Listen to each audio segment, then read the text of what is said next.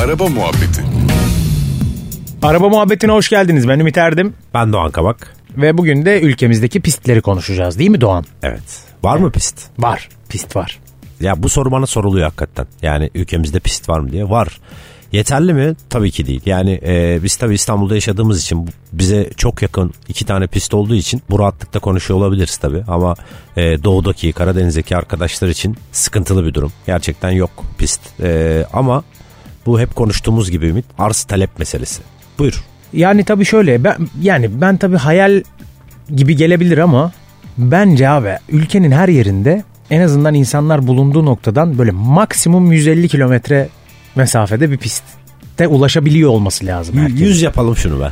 100 Ha, mü? yüz- Bence de 100 biz- ya. bir 100 saate çok indirelim. Bir saat olur ya. Aynen. Evet, 100 ya keşke olsa tabii. Yani biz bakma buranın rahatlığıyla işte İstanbul Park var, Körfez pisti var. İşte İzmir bölgesi Pınarbaşı ülke yarış pistine gidiyor. Ee, gerisi yok ama işte sonrası kalıyor. Şimdi Akyazı'da Kenan Sofuoğlu pisti var galiba değil mi? Orası bitti. Şimdi Antalya'da belediye bir e, güzel bir drag pisti yapıyormuş.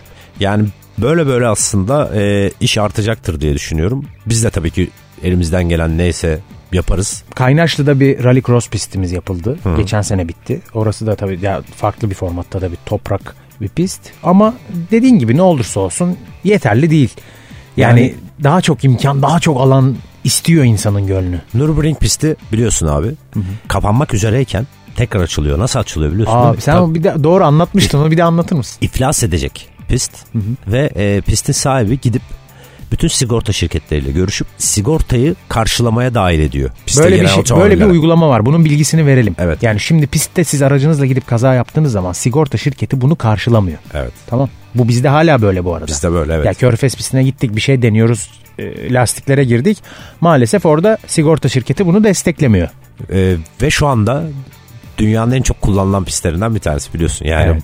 bayağı insanlar orada kendi otomobilleri falan var yani satın almışlar orada tutuyorlar. Tabii, Senede tabii. 5-6 kere gidip gazlıyorlar falan. Türkiye'den de birçok arkadaşımızın orada aracı duruyor. Var, evet. E, bizden de çok kullanıcısı var.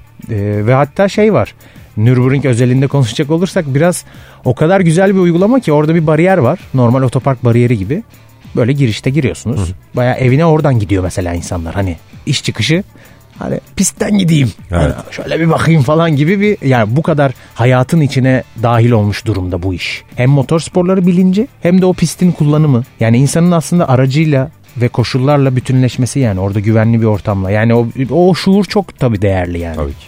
Yani bizde de e, Intercity İstanbul Park bu işi çok iyi yapıyor Aynen bence. öyle. E, pist günleriyle e, fiyatı da orada makul tutmaya çalışıyorlar. Ve ben mesela ilk gördüğümde inanamamıştım. İnsanların hepsini birden piste çıkartmalarına inanamamıştım.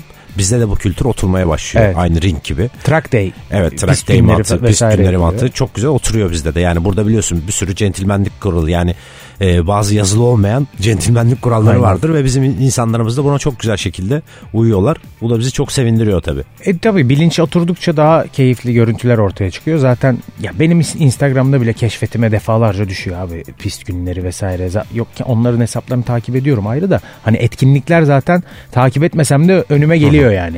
Ya her şeye faydalı. Bir kere seni çok kaliteli ve güvenli bir sürücü haline dönüştürür.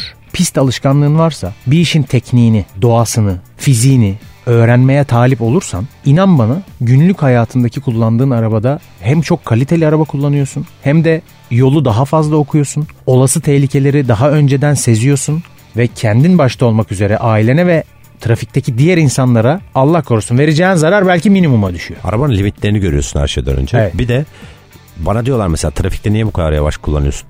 Çünkü ben o trafik canavarını içindekini Evet. piste atıyorum. Aynen öyle. Ve evcil bir şekilde trafiğe dönüyorum abi. O benim için muhteşem bir şey yani.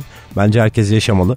Bu arada otomobilinizin ne olduğunun hiçbir önemi yok. Tüm otomobiller, tüm modeller çıkabiliyor piste. Tabii tabii. Ee, hiçbir problem yok yani. Ekstra hiçbir şey gerekmiyor. Aynen. Zaten pist e, böyle organizasyonlarda pist zaten gerekli e, kuralları da yerine getiriyor. İşte ambulans, Tabii.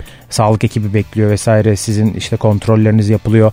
Güzel kafamıza göre tabii ki girelim ama bir taraftan da güvenlik tedbirleri alınıyor. Bunları da unutmayalım. Orada çok güzel koşullar var. Her pistte var bu. E, Zaten zorunlu.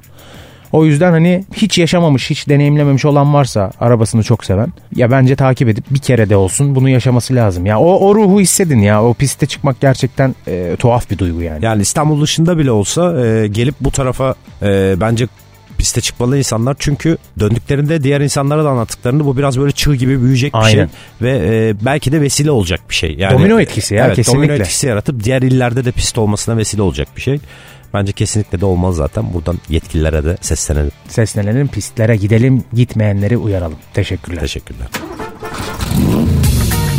Araba muhabbeti.